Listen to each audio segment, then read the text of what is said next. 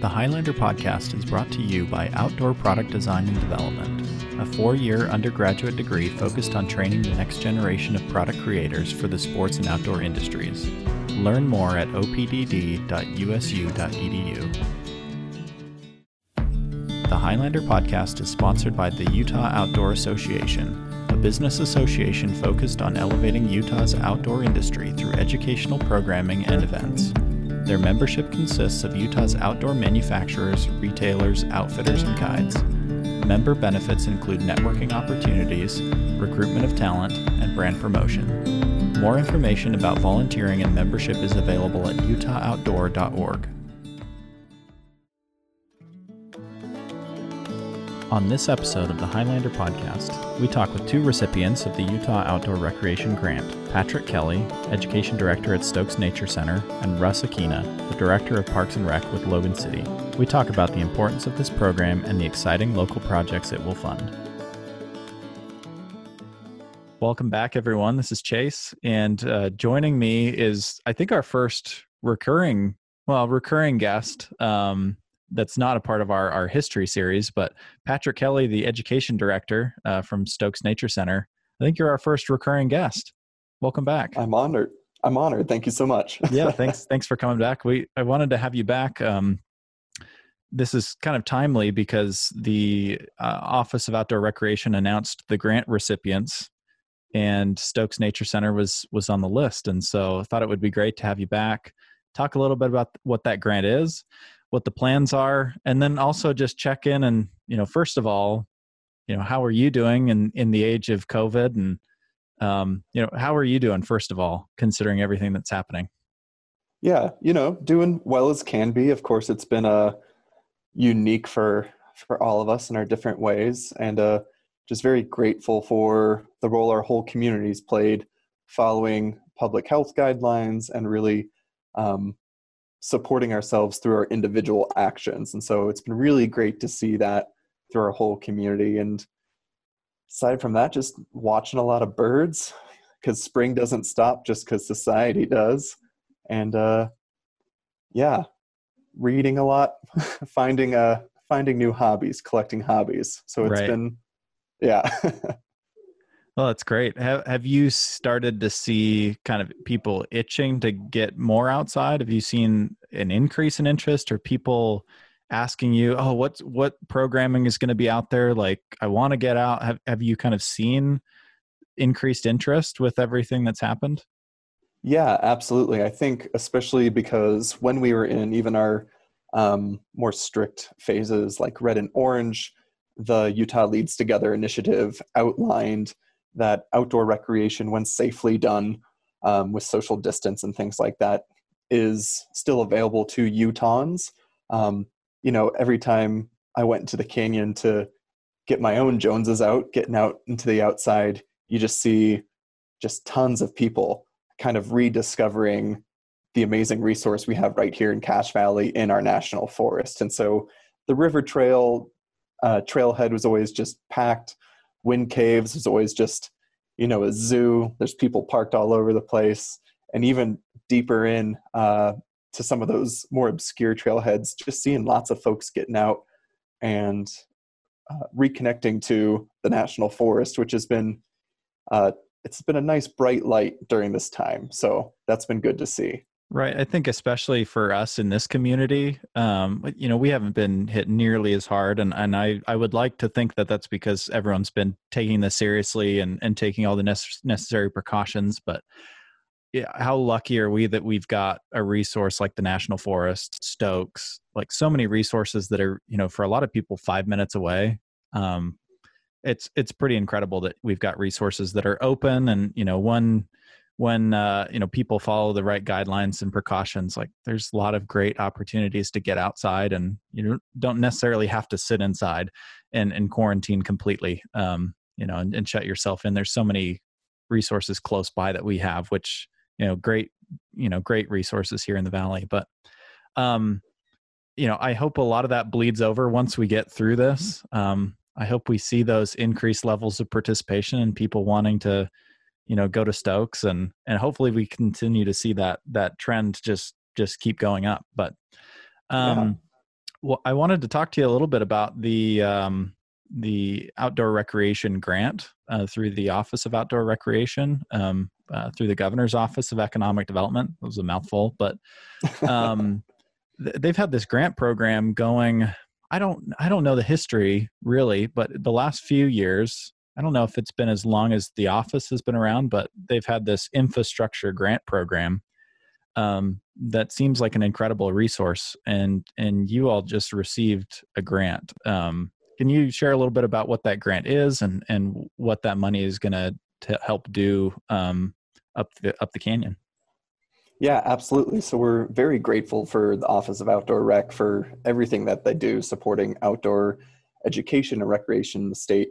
Um, and so the grant we applied for, we applied with the support of the U.S. Forest Service um, to install seven interpretive signs along the river trail and a trailhead kiosk, um, both replacing and updating some of that signage up there and some light trail maintenance at those sign sites.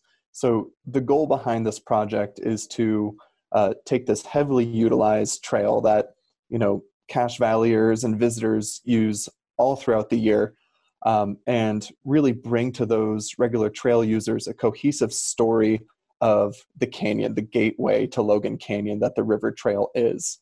Um, there's tons of access points for a bunch of additional trails. So we really want to front load people's experience with this amazing natural resource we have right here.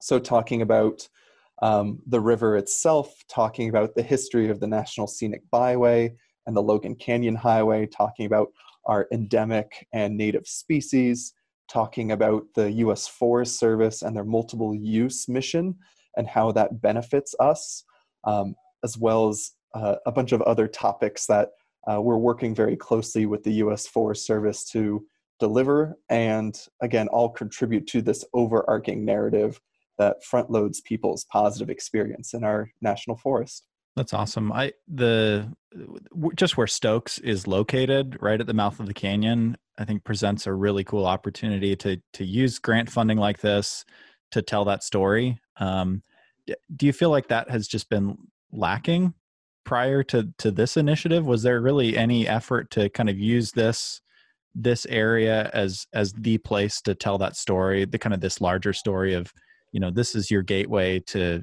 kind of a mm-hmm. larger world yeah i don't think that gateway story was really being told you know there are some interpretive signs but but they weren't cohesive they didn't lend themselves to an overarching um, experience for that visitor and so i think by really built by building these signs, we are able to tell that story that we tell through our programs. But you know, we're not always at the nature center. We're not there when people are on their morning runs or if they're going for a ski in the middle of winter, we might not be up there on a program with folks. So it's a really great way for people to um, experience it without necessarily having uh, another human being there who can present that story to them. So they'll be able to walk the river trail, which is very accessible, and start to understand sort of the, this entrance area and again start to be able to imagine what those further experiences are going to be within the resource um, and also making it so that they're informed going in. They start to look out for certain things. Maybe they have an eye out for our Maguire's primrose and things like that.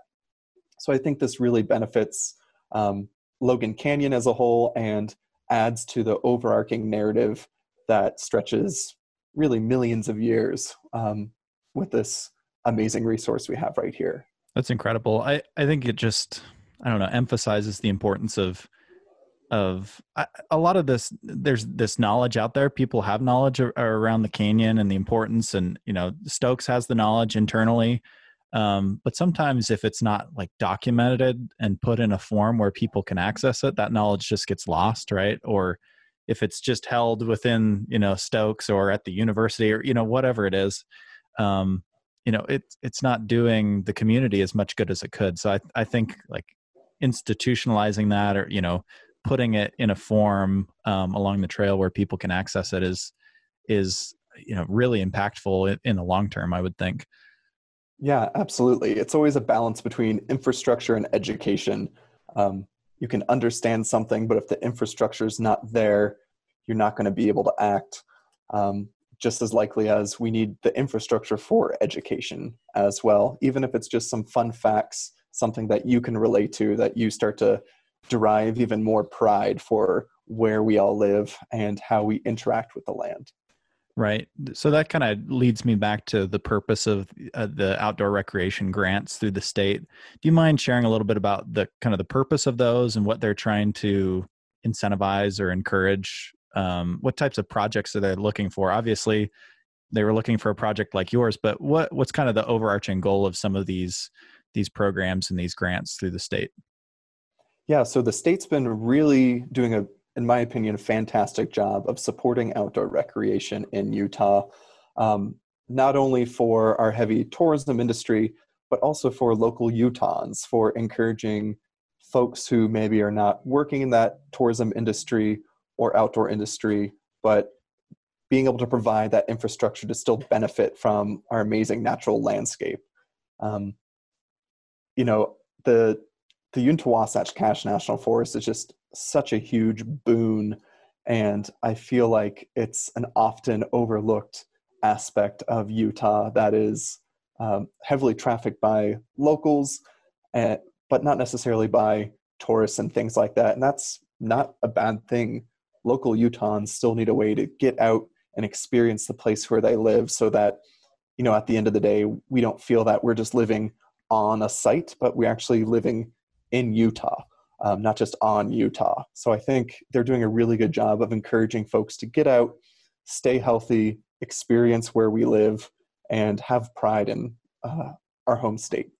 Right. Oh, I think that's great. Um, yeah, I've been really happy with with that grant program, and and it continues to just receive more legislative funding. It seems like that pot continues to grow, and so it's encouraging to see that the state is able to fund more projects across the state every year and th- and this is a you know every year you you know different communities can apply for projects um, it's not necessarily a one time deal and have have you applied for any any grant assistance from the state previously i know we've had a few projects in the county that have been awarded um, has Stokes yeah, participated in this before uh, no this was our first time applying for um, this specific grant and again very grateful to have received it and excited to get it up and running. Yeah, that's great. Um, I guess how significant is funding like this? You know, when you have a state resource, you know, um, there's a pot there that you can apply to every year. Um, how else would a, a nonprofit like like Stokes get a project like this done? You know, what are the other avenues, and and how difficult are those other avenues to be able to get something like this completed? Yeah, absolutely. So the most straightforward avenue we would have aside from applying for these grants would be to go to our community and ask for donations. And we would have to generate this money from the community itself who also share these values, who would like to see these infrastructure and education projects take place. Um, what's you know great about this grant is that it's the state of Utah saying we also see the value of this project. We support the values of your community, and we want to support having this heavily trafficked trail really act as a resource further than what it is right now.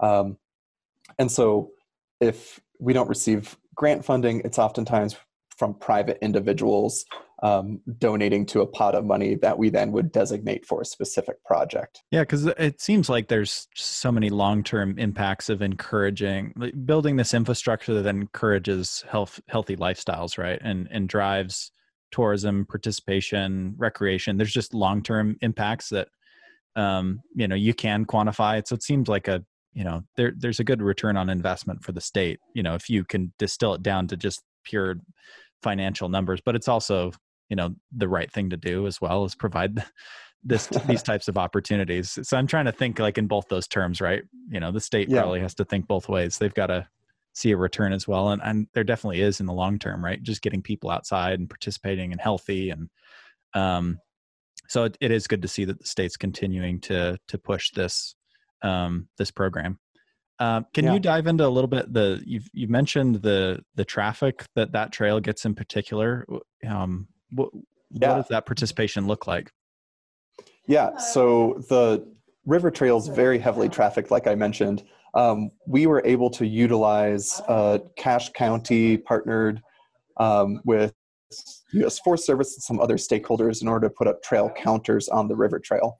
And so we were able to utilize those numbers that were shown there, correlate them to our visitation at the Nature Center, and be able to uh, determine a range of folks uh, in terms of gross numbers that come and visit the trail annually.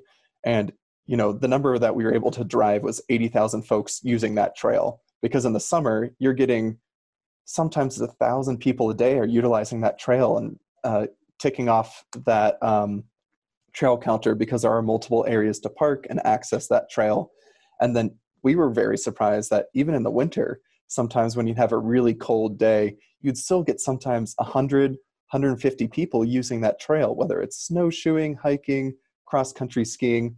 So, because it's so close to our center, um, our main population center of Logan and Cache Valley, it receives a ton of traffic. And again, it's just that launching point, that really unified access point that allows it to have so much traffic. And so that to us spoke of just a really ripe opportunity to installing these signs and doing some light trail work around the sign sites that would have the largest impact on the constituents that use this trail and continue to use this trail, you know, rain or shine. So um, it, yeah, it's uh, it's incredibly heavily trafficked. I was very surprised, um, but also reflecting upon it, I wasn't that surprised because it's like, oh yeah, I have been out there in the middle of the winter and seen a bunch of people just you know with their uh, ice spikes on, still going for their morning runs, and so um, it was great to see that our Cache Valley residents and visitors are really utilizing that trail to its extent and uh, really enjoying it. Yeah, I'm glad that you mentioned the year round participation. Um, we had uh, Gino Pearson from Nordic United on a on a previous episode, and we talked all about um, you know cross country and and all of the activities, the non motorized winter sports that they uh, or the human powered sports um, that that kind of falls under them and and I was pretty blown away by just the amount of participation up, up Green Canyon. Right, is kind of where they pre- predominantly, you know, the cross country skiers uh, spend their time. But you know, that's you just kind of forget about trail usage during the winter. Um, and so this is a year-round resource that that and you know infrastructure that that you're putting in place, which I think is really really impactful. Um, you know, we didn't even touch on on the value um, of of the grant. Again, you know if you had to go out and raise this money from the community that's that's a full-time job right like that's yeah. finding that amount of money is, is difficult so for the state to commit just over $12000 um, to this project is is really significant um, and i imagine a lot of that probably goes to upfront you got to design the signage right so there's some upfront yep. costs of like creating the content um, and then actually producing the signs and then the installation. Um, am I missing anything there? Is that kind of where a lot of the project costs are? Yeah, that's where uh, a lot of these costs are going to, but the project cost as a whole is actually larger because we also had to demonstrate matching funds. Oh, wow. Uh, from community partners like the U.S. Forest Service in the design. And so Stokes and the U.S. Forest Service are contributing towards the design out of our own pockets and most of that is going towards um, some of the illustration work that needs to be done because um, photographs don't really age that well. And then also it's a lot more meaningful to have an illustration of a plant that's only found here used from a specimen that's only found here not sort of taking the few photographs we have and uh, throwing that up on a up on a sign. And so really making sure that those signs are high quality. They speak to our local pride and the local element of Logan Canyon. And then, of course, the, the actual hard product. So, getting the signs printed, getting them mounted, getting them secured in the ground, and then any of the light trail maintenance that we do around the sign sites to make sure that they're stable and they're going to last and that uh, they don't, you know, come out during a spring melt or something like that. Right. Yeah, that's and I'm glad you mentioned the matching portion of that that that uh, you know the U.S. Forest Service and Stokes needed to put up to make this happen. Um, these are big projects. Like this is really significant, and again, kind of the reason that we wanted to to talk is this is something worth talking about. Um, and and I I really appreciate it because you know I, I just see this as an example of you know you're in a position where you're working with really large entities, right? The Forest Service being the big one, and the Forest Service is so big um, that at some at some point, like they can't do everything, right? And that's I, that's why I think yeah. it's really significant that we have a partner like like Stokes. Um, we have a community that cares about these these public lands. Um, and ultimately it's like the community that can drive these projects and make them happen where you know at the federal level it's it's really different to like get to this granular level and and you know complete a project. I mean you need the you know the forest service to come in and partner on the project but i think it only gets done if if you have a nonprofit and a community that rallies behind it and and a state that has a funding source. Um, so it just really kind of uh, i think it solidifies that idea that you know our community can really take care of these lands or be a part of it and be a part of the process and decide you know how how we take care of them. And um so I, I i don't know if that makes much sense but i i think there's um you know some real there's a real opportunity there for us to rally around um these resources that we have so close to us. Yeah absolutely. Lands management cannot be a top down endeavor from the federal government to the state government as a dictate. Um, you know we're really fortunate. Our local um, logan ranger district office is really, really on board with engaging multiple stakeholders, um, i.e., the Cache Valley, Utah itself, to really say, how do we recreate? How do we um, sort of, what are the multiple uses we have? And then how can we support those multiple uses within the framework that is laid out by the state or federal government? And so having that collection of stakeholders and Stokes being a representation of um, the stakeholders along the river trail in this instance is just really beneficial towards the efficiency and also the impact of these projects. And so, again, really fortunate that we're able to work with the US Forest Service and the Logan Ranger District Office, who again are just fantastic partners and really have an ear to the ground for what are the needs of Cache Valley residents and Uinta Wasatch Cache users, and how can we support that um, sustainably and with a positive impact on our experiences.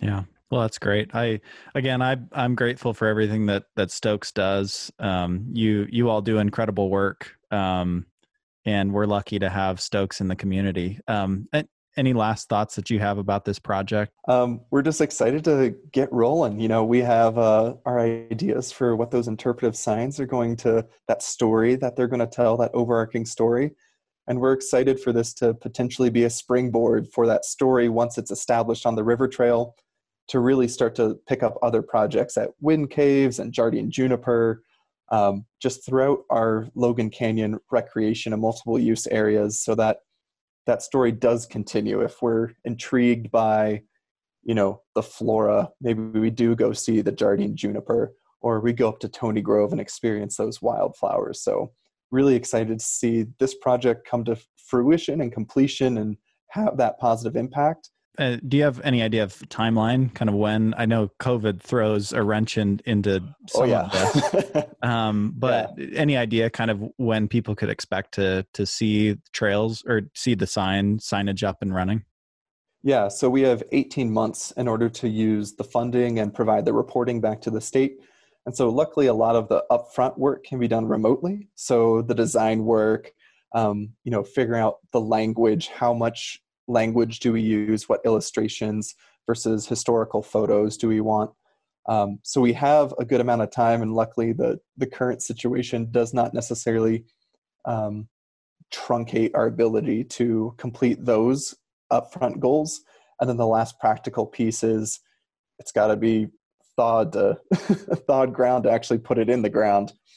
Um, so our goal, according to our timeline, is to get all of our designs wrapped up by this winter, um, get production rolling on, getting them printed, um, over the course of the winter and early spring, and then installation next year once our ground thaws out. That's the knock on wood uh, plan. And so we'll see how it goes. There's always, you know, barriers that jump up, but you know, luckily we're a we're a flexible team.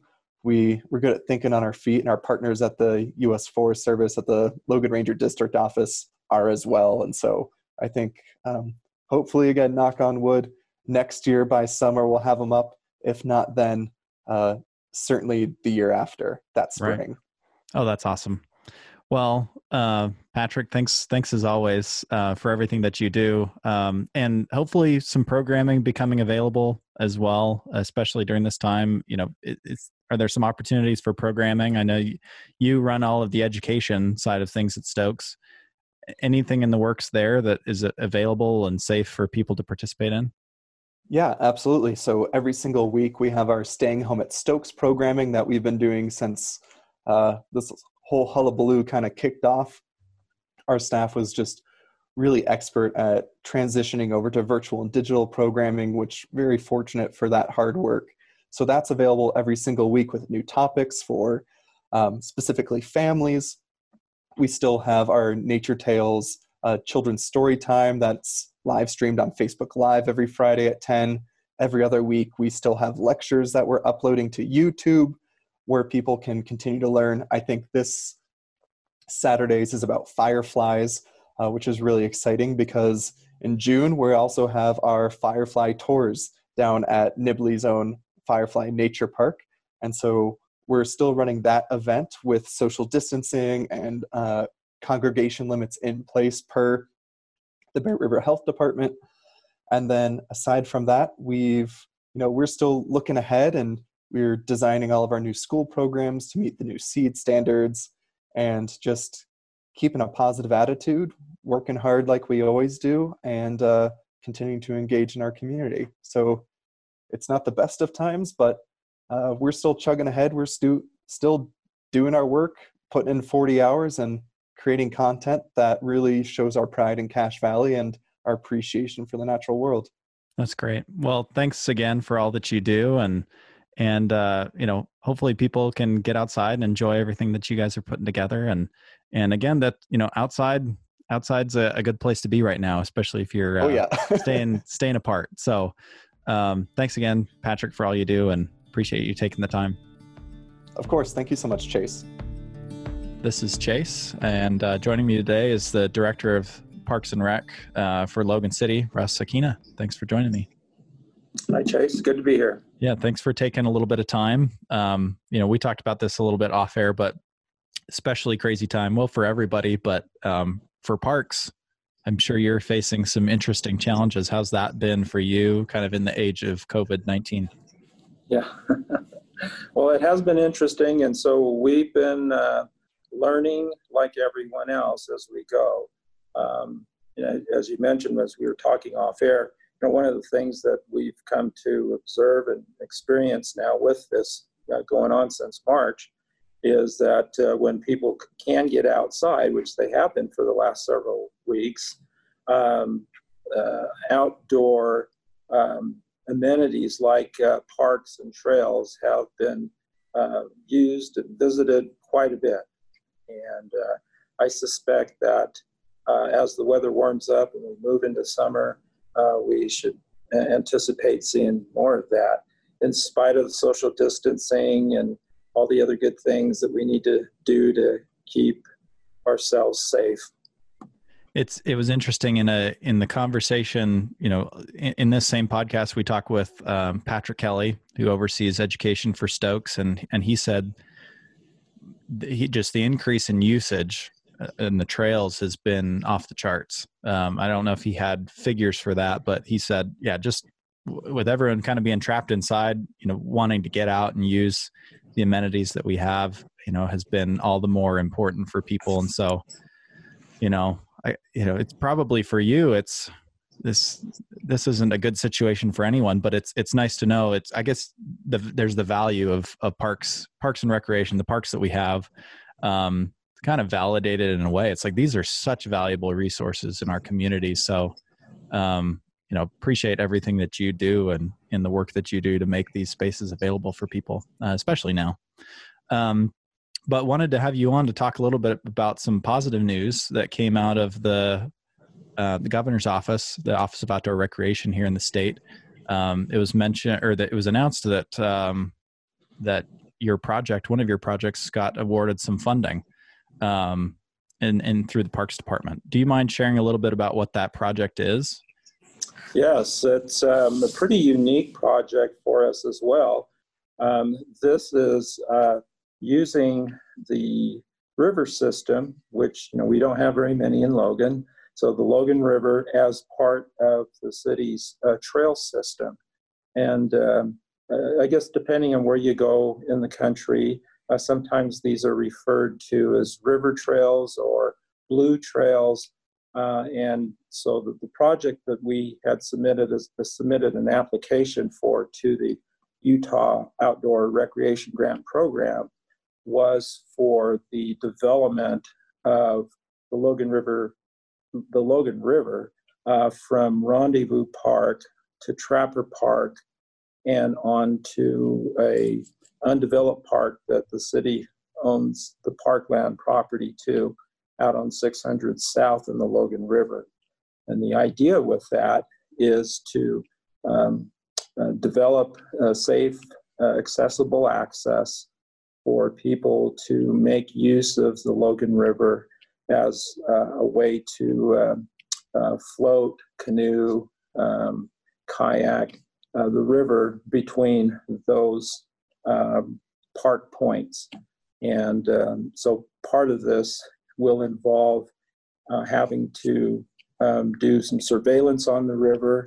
Um, in talking with uh, uh, Frank Howe on this, we're we're looking to our our partners um, uh, in the community uh, to help us with that surveillance. The, the, purpose of the surveillance is so that we can uh, then identify places in the river um, that need to be uh, mitigated um, and of course, this is through a permit that we've got to pursue with the uh, with the state um, to identify these locations and then mitigate them so that we can create a safe passage between um, city park points for people interested in using the Logan River as part of the city's trail system.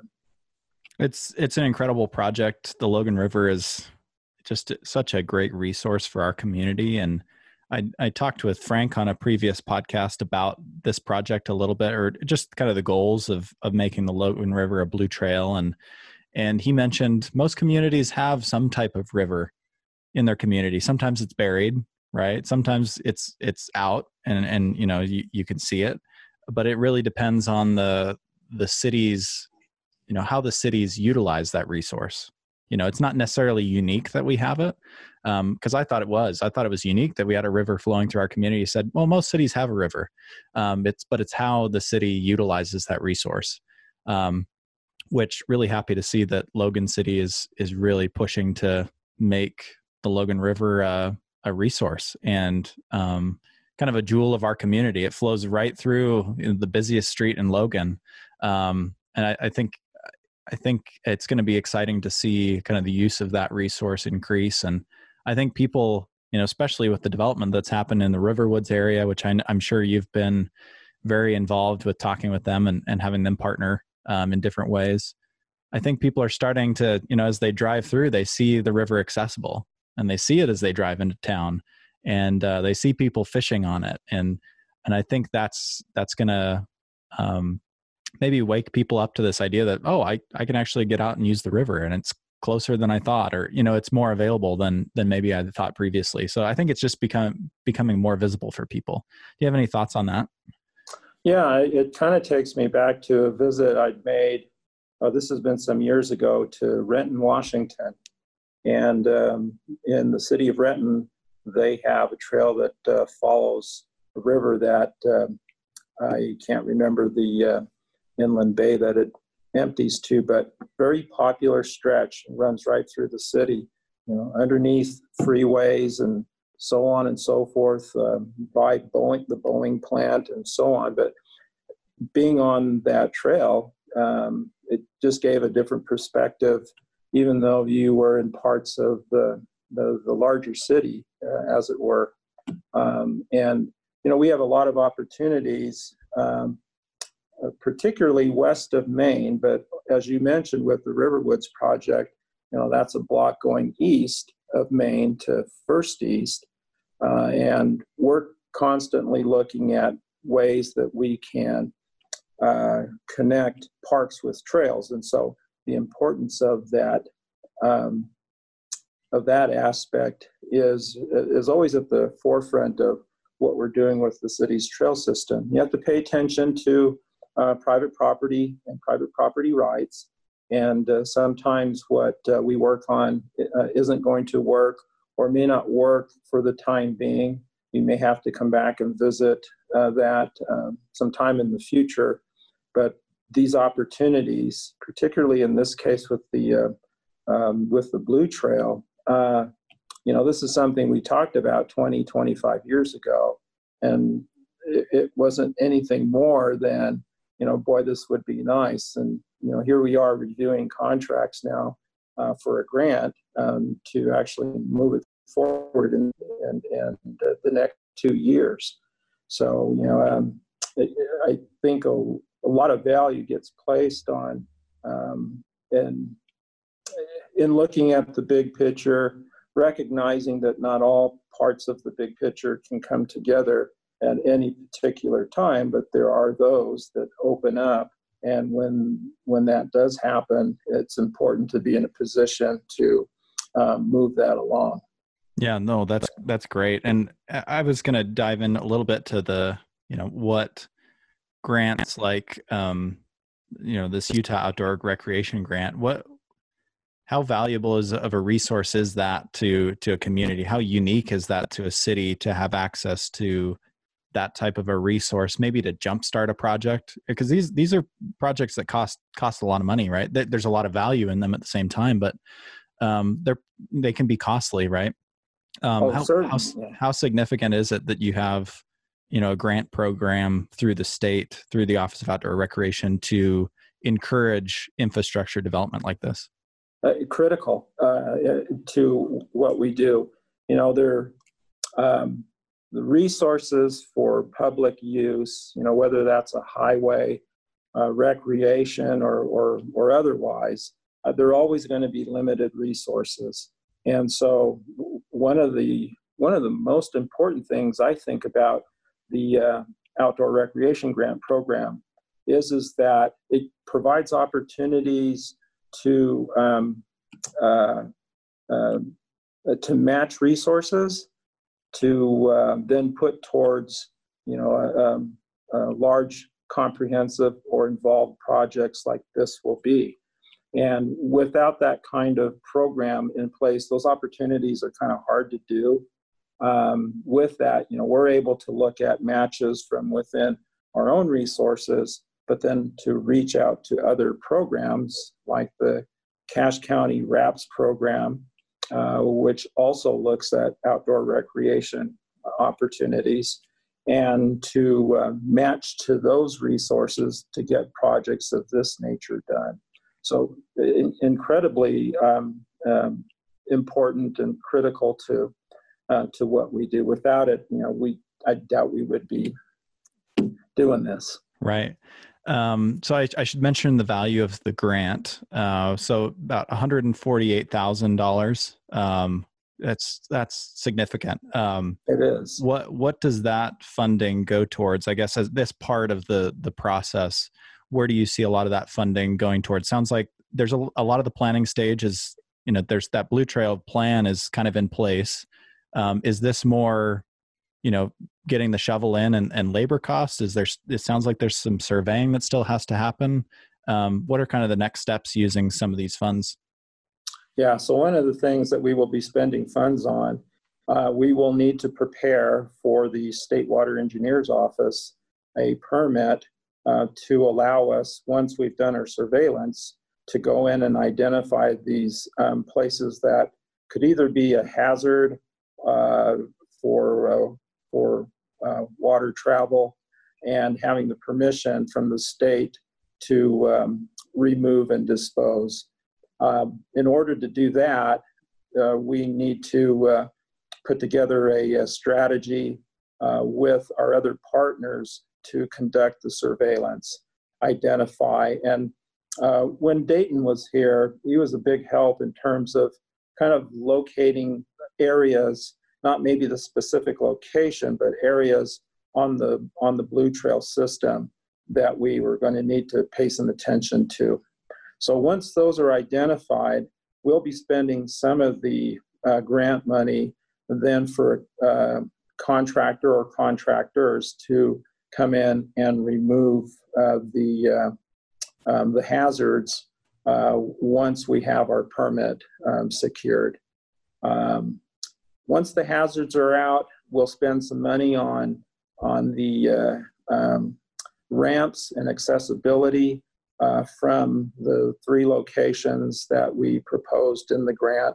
Um, that's at Rendezvous Park, Trapper Park, and the um, undeveloped park located at 600 South and the Logan River.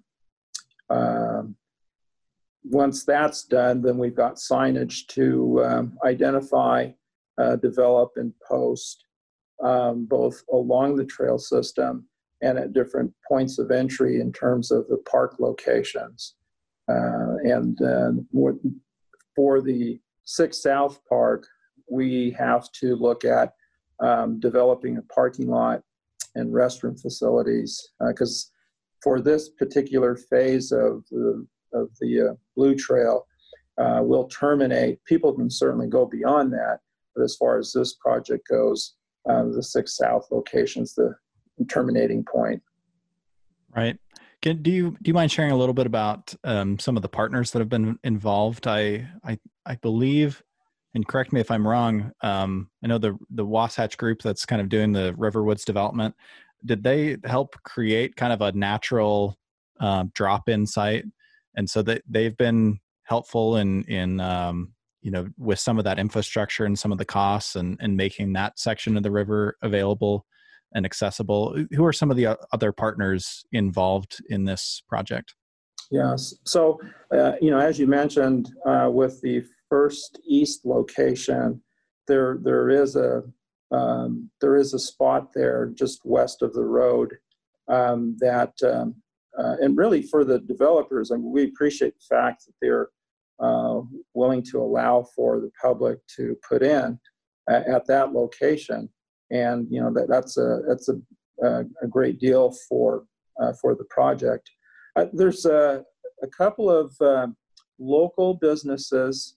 Um, one is, I believe, is an outfitter here in town um, that uh, had expressed some interest. We've also had some individuals who have asked to um, or were willing to support the, the, the portion of the surveillance um, that is critical to, to this project. Uh, we also have some um, partners whom the Logan River Task Force, and this is where uh, Frank Howe comes into play, um, or through some affiliation uh, with, uh, with other nonprofits, um, have expressed an interest in wanting to be a part of that we're really hoping that um, that the expression of support uh, can come in the form of doing the surveillance. We know that there are people who um, uh, either uh, a kayak or otherwise this section of the Logan River that we applied for.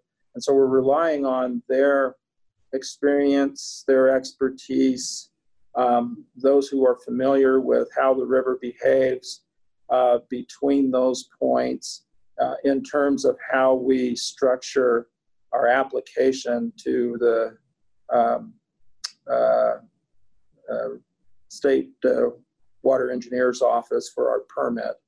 Um, uh, there's a, a, a, lot more people that know how the river behaves in that particular area than I do. And so we're going to be reaching out to them uh, to help us do that. And if folks are, are willing to do that with us, certainly that too also helps the the grant dollars to stretch a little bit farther. Um, uh, because some of those dollars will be spent on some of the things that come towards the end, um, like the uh, um, the uh, um, uh access points and and and, and uh, launch areas that uh, need to be constructed, and then also the signage that needs to be developed for the different areas that that are in there. Well, this this is an exciting project. I've always been excited about the Logan River, and especially now seeing movement and traction around this type of project because it really blends just the outdoors and our community together right? It's the outdoors right. isn't just up the canyon right? It's and i think dayton you know when he was with the with the county kind of had that same approach right? He, his plans always were how do we incorporate active transportation in our community with outdoor recreation and trails? Um, right. and this and this really embodies that that idea i feel like of well, let's blend recreation and our daily life right? Um, which which I, i'm very happy to see that the the city is is supporting that and, and pursuing that um, again like congratulations on the project um, and, and, i know it's really just getting going um, there's still a lot to be done but so nice to have that funding there and, and makes it possible but what what are you excited about for the future of the Logan River? I know that the Blue Trail master plan extends further. Um, I know the priority is kind of the city center. Um, you know those areas that are going to get the most use and most visibility and, and traction. Um, but I know that there's there's big plans down the pipeline as well. What what are your hopes for for this project moving into the future once you complete the first stage? Yeah, so you know, part of the city's um, comprehensive uh, uh, trail uh, plan is to be able to extend uh, not only uh, not only uh, come to pass this uh, blue trail uh, system, but to uh, expand on the city's ground trail system as well. And so, getting to the 600 South Park location is really uh, an important key to that. Um, the property for the 600 South Park was purchased um, back just uh, just after 2001, uh, and uh, the, the, purpose of that was that the city was looking to again connect parks with trails. And although we knew that there was a lot of private property between where we even before Trapper Park, but now between Trapper Park and the 600 South Park, um, there are uh, still uh, uh, a, a property um, uh, issues or a private property ownership that we need to engage uh, with uh, with property owners in in seeing how we can get from where we are now to the 600 South Park. And the, the 600 South Park, as far as the Logan River is concerned, um, does allow for another location for people to, in the future, navigate the Logan and hopefully, I mean, our, our desire is to be able to reach um, the Cutler Marsh Marina. Now, that's beyond the city's limits, um, but we think we also have partners that we can work with. Uh, and so, again, it, it, it um, it makes the Logan River Blue Trail project between here and 600 South really important because there would be opportunities then to um, uh, follow that um, methodology uh, for for extending that blue trail system in the future. Uh, that there's a there's a huge amount of potential around um, all of these projects. I did, did the city acquire a, a, piece of property recently as well, kind of towards the the end of where the existing trail system is that that will help extend that. It, am I misremembering some of that? So the city purchased um, property, um, which is now Trapper Park. So that's out at 1600 West. Okay. Um, the city has been in in conversations with the property owner uh, north of the river, north of Trapper Park. And um, that property owner, uh, it's a pretty large parcel. And what the city was um, uh, pursuing with the property owner and with a grant from the um, LeRay McAllister Critical Lands uh, Grant Program, was to acquire a easement along the river to do two things, uh, at least two things. One was to be able to extend what the Logan River Task Force has been doing with riverbank restoration work. And then the second is, uh, in conjunction with that, is opportunity to extend the Logan River Ground Trail um, within that easement. Uh, again, with all about the purposes of, of reaching the 600 South Park. So, you know, th- those become other critical parts to future um, uh, outdoor recreation development um, for Logan.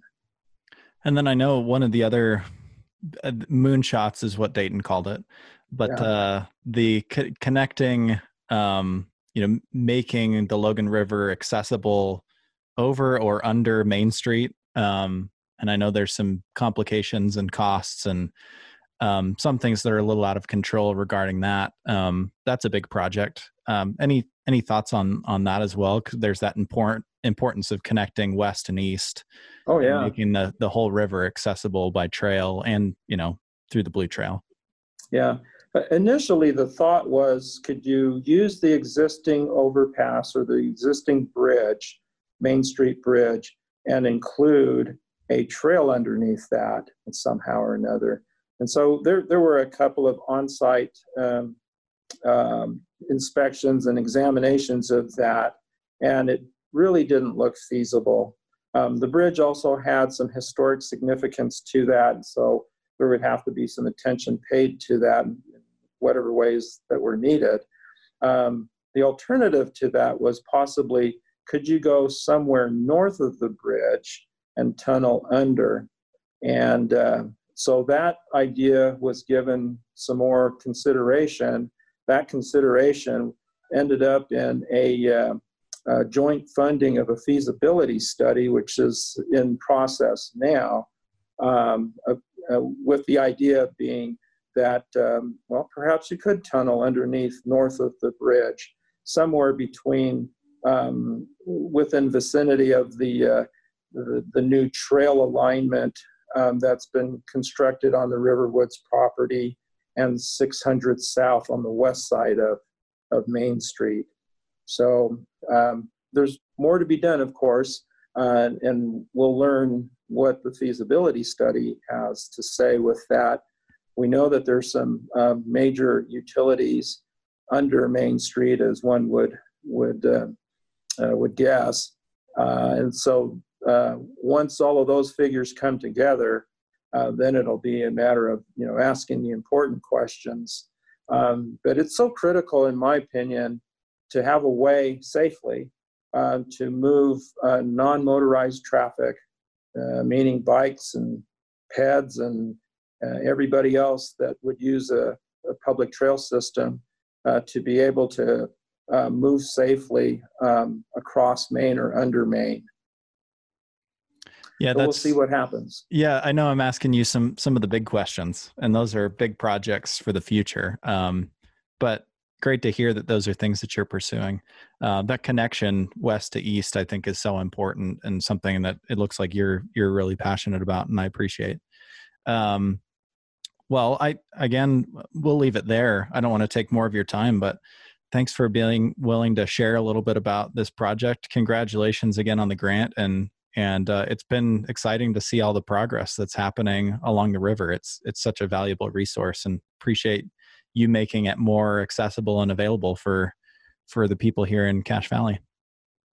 Um, happy to be a part of that. Thanks. Yeah, well, we'll include details on the uh, on on the Blue Trail Master Plan. We'll link to those as well as our conversation with with Frank as well. Um, but thanks again, Russ, for for taking the time. Yep, you're welcome. Yeah, thank you. Thanks for listening to the Highlander Podcast.